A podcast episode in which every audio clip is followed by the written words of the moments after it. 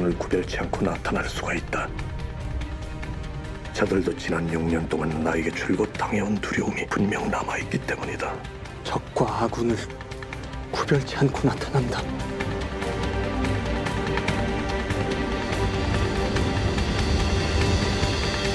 그뿐이옵니까? 그게 두려움을 이용한 것입니까?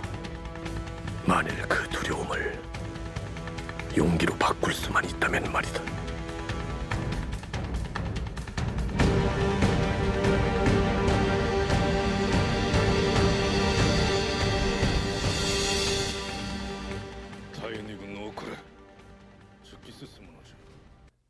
7월 27일 수요일 FM 영화 음악 시작하겠습니다. 저는 김세윤이고요. 오늘 첫 곡은요. 김한민 감독의 2014년 영화죠. 명량에서 출정이었습니다. 그야말로 출정하던 때의 장면을 앞에 들려드렸어요. 두려움을 용기로 바꿀 수만 있다면 이라는 이순신 장군의 이야기였습니다. 12척의 배로 330척이었나요? 왜군이? 그 어마어마한 상대를 싸워 이긴 명량 해전의 시작이었죠. 두려움을 결국 용기로 바꾸어서 이긴 싸움이었습니다. 바로 오늘 한산 용의 출연이 개봉을 합니다. 명량이라는 작품의 다음 작품인데 이야기의 시점은 명량보다 5년 전으로 거슬러 올라가요. 그래서 이순신 장군이 조금 젊어졌습니다. 최민식 배우에서 박해일 배우로 일단 캐스팅이 바뀌었고요. 그에 맞게 일본 장수도 젊어졌어요.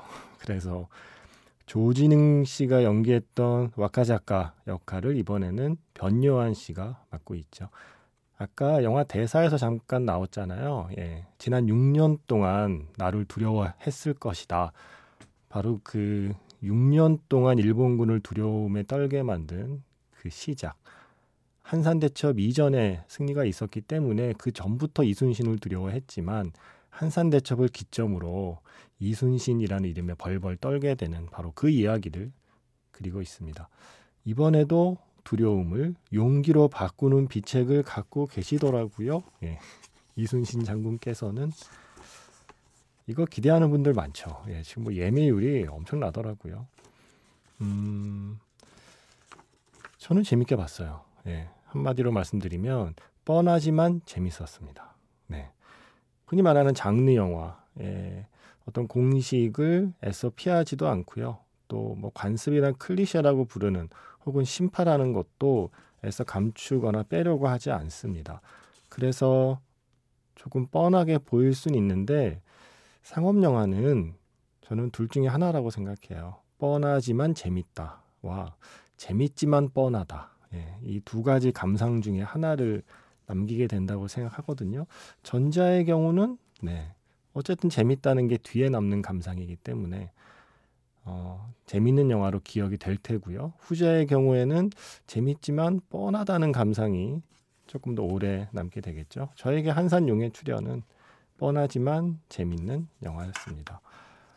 그래서 이번에 이 한산까지 보고 나니까 노량의 이야기도 궁금해졌어요. 그리고 김윤석이라는 배우가 연기하는 이순신 장군을 예, 보고 싶은 마음도 생겼고요. 그리고 약간 좀 기대를 좀 더 해보자면, 음, 솔직히 명량하고 한산까지 봤는데 저는 아직도 이 두 편의 영화로는 이순신 장군이 어떤 사람인지 모르겠어요.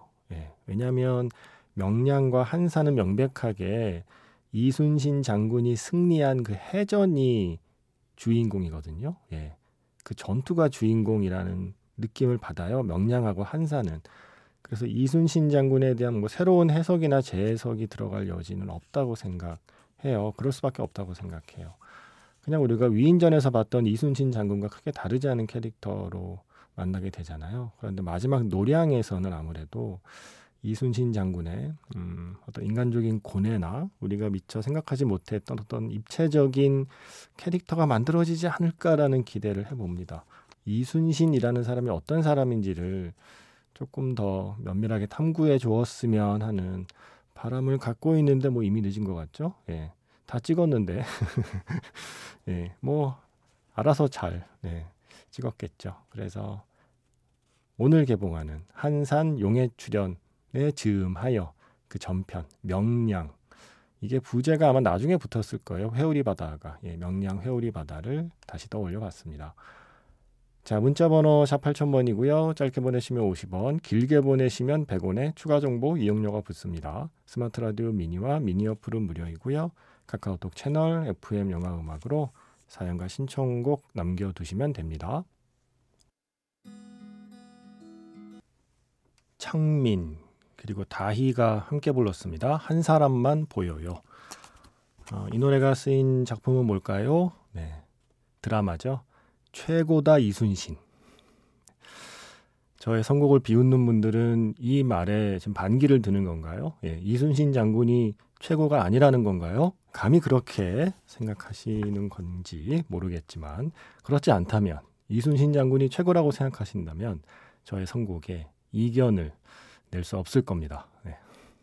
최고다 이순신. 주인공이 아이유 씨였죠. 조정석 씨 하고요. 저 이 노래 나가는 동안 네, 혼자 패러디 막 생각했어요. 아, 제가 아까 와카 작가라고 그랬죠. 예, 정확히는 와키 작가네요. 예, 와키 작가. 일본군 장수 변요한 씨가 연기한 그 와키 작가의 마음을 이 한 사람만 보여요라는 가사에 좀 대입을 해보니까 말이 되는 것 같아요. 이순신 장군만 보였을 거잖아요. 그리고 적장이지만 와키 작가의 입장에서 이순신 장군이 적장이지만 그의 어떤 탁월한 병법에 감탄하고 나아가서 뭔가 흠모하는 마음이 생기지 않을까? 영화를 보니 약간 그런 느낌이더라고요. 그래서 이 와키 작가와 이순신 장군의 어떤 해전을 그린 화면 위로 이 한 사람만 보여요라는 노래를 깔면 나름 재밌지 않을까라는 생각을 혼자 해봤습니다. 누가 좀 만들어 주세요 영상 좀. 네. 내가 먼저 다가서면 멀어질지 몰라 한 걸음 멀리 서 있죠. 아 이거 정확하네요. 예, 한산 해전에서 와키 작가가 이렇게 섣불리 나서지 않거든요. 예, 그게 이런 뜻이었구나. 뭐 이런 생각했습니다. 이 명량 개봉했을 때는 일본군 그 장수 이름 갖고 놀려먹기 좋았잖아요. 특히 류승룡 배우께서 연기하신 구루지마가 이름이 구루지마라서 구루지마 그러지마 막 이러면서 수많은 아재 개그를 남발했는데 이번에는 마침 헤어질 결심 뒤에 한산 용의 출연이 개봉하는 바람에 또 박해일 씨잖아요 주인공이 헤어질 결심의 대사를 패러디해서 이 수많은 수많은 드립이 개봉 전부터 난무하고 있습니다. 와타시와 그렇게 분이까 조선이 그렇게 만만하더냐? 예, 뭐 이런 이런 얘기들을 하고 있더라고요. 또 상대역 변요한 씨는 자선어버 찍었잖아요. 최근에 두 분 다 바다를 배경으로 어쨌든 바다가 중요했던 영화에 출연한 배우가 한산 용에 출연해서 만나는 것도 좀 재밌는 대결이라는 생각을 해봤습니다. 어, 말 나온 김에 이 노래 듣죠. 자산어보 어, 장면으로 뮤직비디오를 만들었던 최백호 씨의 노래입니다. 바다 끝. 바람이 분다. 이소라 씨의 노래였습니다. 이 노래가 여자 정혜라는 영화의 OST 사운드 트랙으로 잘못 알려져 있어요. 아직까지도 영화에 쓰인 노래가 아니죠. 어, 아까 자산어보와 비슷한 케이스예요. 영화 개봉 당시에 일종의 콜라보레이션을 해서 음, 영화 장면으로 뮤직비디오를 만든 노래입니다. 그래서 영화에는 안 쓰였지만 많은 분들이 이 여자 정예라는 영화를 생각하면 함께 떠올리는 노래가 된 거죠. 이소라의 바람이 분다. 그 전에는 최백호 씨의 바다끝, 자산어보의 장면으로 뮤직비디오를 만들었던 영화였죠. 음, 이 헤어질 결심 보고서 돌아오는 길에 이 최백호 씨의 바다끝을 우연히 들었는데 헤어질 결심 보신 분들은요, 그 마지막 장면 생각하면서 이 최백호 씨 노래 가사 다시 곱씹어 보세요. 이거 은근 잘 어울려요. 전에 박찬욱 감독 출연하실 때 신청하신 곡 중에 이치현과 번님들의 다가기 전에 있었는데 그 다가기 전의 가사도 헤어질 결심 마지막 장면과 아주 매치가 잘 됩니다. 아, 저 그런 거 좋아해요. 영화 장면에 다른 노래 깔기. 그냥 저의 소소한 놀이이기도 하고 어떤 영화를 좀 오래 기억하고자 하는 몸부림이기도 하거든요. 어, 어떤 노래를 들었을 때 그 영화가 떠오를 수 있는 그 노래를 많이 만들어 두는 거죠. 영화에 쓰인 노래 말고도 다른 노래하고 자꾸 연결을 시켜두면 그럼 제가 좋아했던 영화를 떠올릴 수 있는 어떤 확률이 더 커지니까 그런 게 아닐까 네, 생각도 해봤습니다. 그리고 제이드 월드 씨 외국에 계신데 헤어질 결심 미국 정식 개봉을 하기로 해서 오 잘 됐네요. 그런데 10월에나 극장에서 볼 수 있대요. 아, 이걸 미리 다운받아 봐야 할까요? 기다렸다가 극장에서 봐야 할까요? 너무 보고 싶은데 고민입니다. 저의 의견을 말씀드리자면, 음, 처음 보는 건 극장에서 보는 게 좋다고 생각해요. 어, 특히 헤어질 결심은. 그래서 극장에서 한번 보고 나중에, 나중에 집에서 또 다시 보실 수도 있고요. 어, 그런데 처음으로 헤어질 결심이라는 영화를 만나는 곳은 집보다는 극 장이 가능하기만 하다면 조금 시간을 더 기다리더라도 저는 참았다가 극장에서 먼저 보시는 게 어떨까 싶어요. 헤어질 결심은 그런 영화입니다. 네. 그리고 지니 씨가 어 예전에 음 이게 벌써 한두 달 전이 됐네요. 코로나 거리두기가 좀 해제되면서 어, 이제 극장에서 영화를 보는 사람들이 늘어날 무렵에 보낸 사연이었어요. 이랬습니다. 얼마 전 라디오에서 흐르는 어홀뉴 월드를 듣는데 갑자기 영화관에서 영화가 너무너무 보고 싶어지더라고요. 실사로 만든 알라딘, 4D로 보고 너무 재밌어서 또다시 4D로 봤던 양탄자 타고 나는 기분이 들었던 기억이 나서요. 극장에서만 가능한 것들이 문득 그리워지네요. 코로나 기간 중에는 마스크를 끼고 영화를 보니까 답답하고 집중하기 힘들어서 예전같이 영화관 가는 게 즐겁지 않았는데 조만간 다시 영화관에서만 느끼는 즐거움 모두 다 되찾을 수 있을 것 같다는 희망이 생기는 요즘입니다 하면서 홀유 월드 신청하셨습니다. 음, 이 사연 보내고 얼마 뒤에 거리두기 해제돼서 극장에 사람들이 많이 오고 있고 지니 씨는 그 뒤에 극장에 얼마나 가셨는지 가서 뭘 보셨는지 또 궁금하기도 합니다. 그래서 그 노래 준비했고요. 그리고 그 전에는 김윤경 씨의 신청곡 먼저 들을게요. 빌리 진 킹 세기의 대결 그 음, 엠마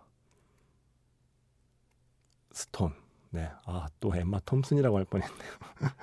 엠마 스톤이 주연을 맡은 테니스 영화죠. 빌리 진 킹 세기의 대결에서 If I Dare, 사라 버렐레스의 노래 먼저 듣고 알라딘의 노래로 이어가겠습니다.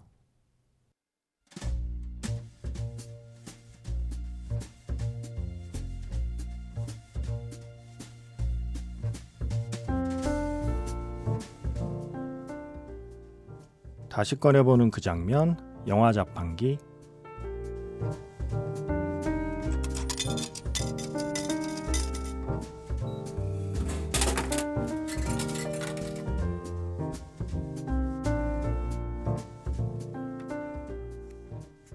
다시 꺼내보는 그 장면, 영화 자판기. 오늘 제가 자판기에서 뽑은 영화의 장면은요, 영화 남매의 여름밤의 한 장면입니다.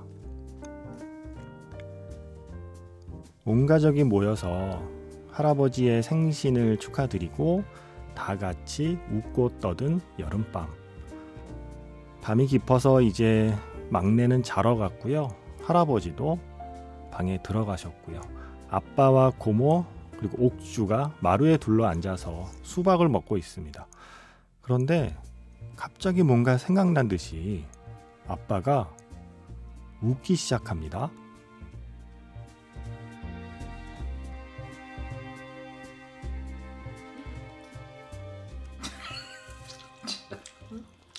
왜? 어 아니 아빠가 옛날에 동주 나이만 할때 저기 1층 거실에서 자고 있는데 할아버지가 날 막 흔들어서 깨우는 거야. 눈을 딱 떠보니까 8시 반이야. 큰일 났지. 그때 집에서 그 시간에 학교 가면 그냥 지각인데. 그래가지고 내가 막 징징거리면서 막 아버지한테 짜증내고 세수하고 가방 메고 딱 나가니까 반인 거 있지. 아 그럼 아빠가 오빠 속인 거야? 응 아니 웃기지 우리 않냐? 아니 우리 아빠가 그런 사람이었어? 아휴 나도 몰라 그래놓고 웃지도 않고서는 그냥 쭉 이렇게 바라보다 들어가시는 거지 진짜 어이가 없어가지고. 아 근데 나는 기억이 안 나지? 아니 그때 넌 집에 없었으니까 엄마가 너 낳고 그때 병원에 있을 때지 아마. 아 맞다 맞다. 오빠가 동주라이였으면 그러네 그러네. 그래. 음. 야 근데 그땐 그게 얼마나 세상 무너지는 일인지 어 그래. 시간이 다 났다니까 그때. 더 잘 수 있는데. 어. 아 근데 나 그거 까맣게 잊어버리고 있다가 응. 꿈꾼 거 있지. 음. 음. 희한하지 않냐? 어 그럼 그 기분 되게 이상하지 않아? 진짜 그거 이상해. 음. 아니 잊어버리고 있던 기억을 왜 꿈을 꾸냐고. 그래요. 2020년 여름에 개봉한 영화죠. 윤단비 감독의 남매의 여름밤에서 어, 그 어느 여름밤의 풍경이었습니다. 여름엔 역시 수박이네요. 리틀 포레스트 어제 들려드린 리틀 포레스트의 여름밤 장면에서도 수박을 먹고 있었는데 이 가족도 수박을 먹고 있습니다. 오래된 집, 오래된 가족, 오래된 추억 그리고 이 장면 뒤에 흐르기 시작하는 오래된 노래 바로 장현의 미련이었습니다. 이 노래가 이제 흘러나와요. 조금 전에 들려드린 그 장면 음, 바로 다음 장면에서 그래서 옥주가 이제 잠에서 깨죠. 그래서 이 소리를 따라 내려와 보니 1층 마루에서 할아버지가 혼자 이 노래를 듣고 계시고 옥주가 조용히 그 1층과 2층 사이 계단에 앉아서 이 할아버지가 좋아하는 이 노래를 잠시 같이 듣게 됩니다. 어, 이게 다양한 버전으로 영화에 한 세 번 정도 쓰여요. 엔딩에는 김추자 씨의 버전이 쓰이고요.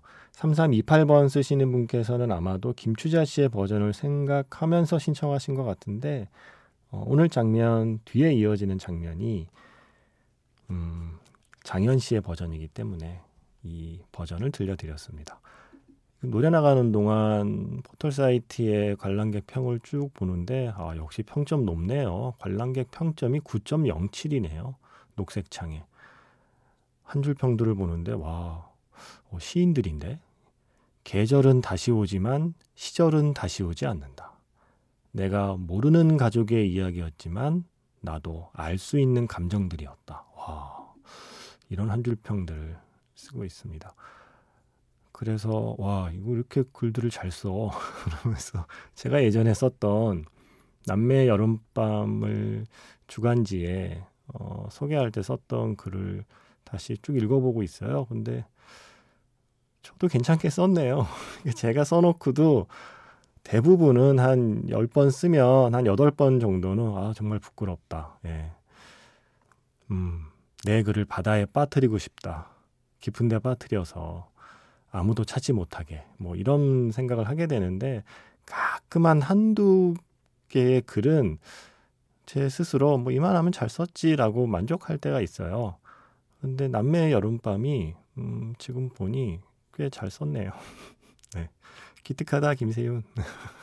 이거 리뷰 아닙니다. 예, 영화 안 본 사람들을 위한 프리뷰라서 뭐 자세한 해석 같은 게 있는 게 아니고요. 영화 보고 싶게 만드는 역할을 하는 글인데 그런 역할을 수행하는 것 같아요. 예. 자화자찬입니다. 와, 내가 이런 표현도 썼네요. 사건이 끌고 가는 영화가 더 빠르게 가지만 사연이 밀고 가는 영화는 대신 더 멀리 간다. 이 영화는 사건이 끌고 가는 영화가 아니라 사연이 밀고 가는 영화다라는 이야기를 제가 했네요. 그런 영화입니다. 언제 봐도 좋지만 여름밤에 보면 더 좋을 영화입니다. 어, 이창원 씨는 어떡하죠? 음, 이분은 호주 골드코스트에서 듣고 계신데 여긴 지금 새벽 3시 영화 음악 듣기 딱 좋은 시간. 근데 계절은 정반대라 겨울이에요. 딱 좋은 선선한 날씨. 아, 여름 날 때까지 기다렸다가 보시지는 마시고요. 예. 한국의 여름밤을 상상하시면서 호주의 겨울 한복판에서 이 영화 보셔도 재밌을 겁니다. 어, 갑자기 이 노래가 듣고 싶어졌어요. 뭔가 여름밤, 또 열대야, 잠 못 드는 밤, 덥다 덥다 생각하기보다는 잠 못 드는 밤 그 자체를 낭만적으로 노래한 노래 한 곡에 기대고 싶어졌습니다. 영화 도쿄타워에 이 노래 나오죠. 노라 존스의 Sleepless Night. 도쿄 타워에서 노라 존스의 Sleepless Night. 그 뒤에 이어진 곡은 다큐멘터리죠. Bravo Jazz Life에서 Yesterday 웅산의 노래였고요. 지금 이 곡이 오늘의 마지막 곡입니다. Shape of Water 사랑의 모양에서 La Javanaise 마들렌 베이후의 노래입니다. 저는 내일 인사드릴게요. 지금까지 FM 영화 음악 저는 김세윤이었습니다.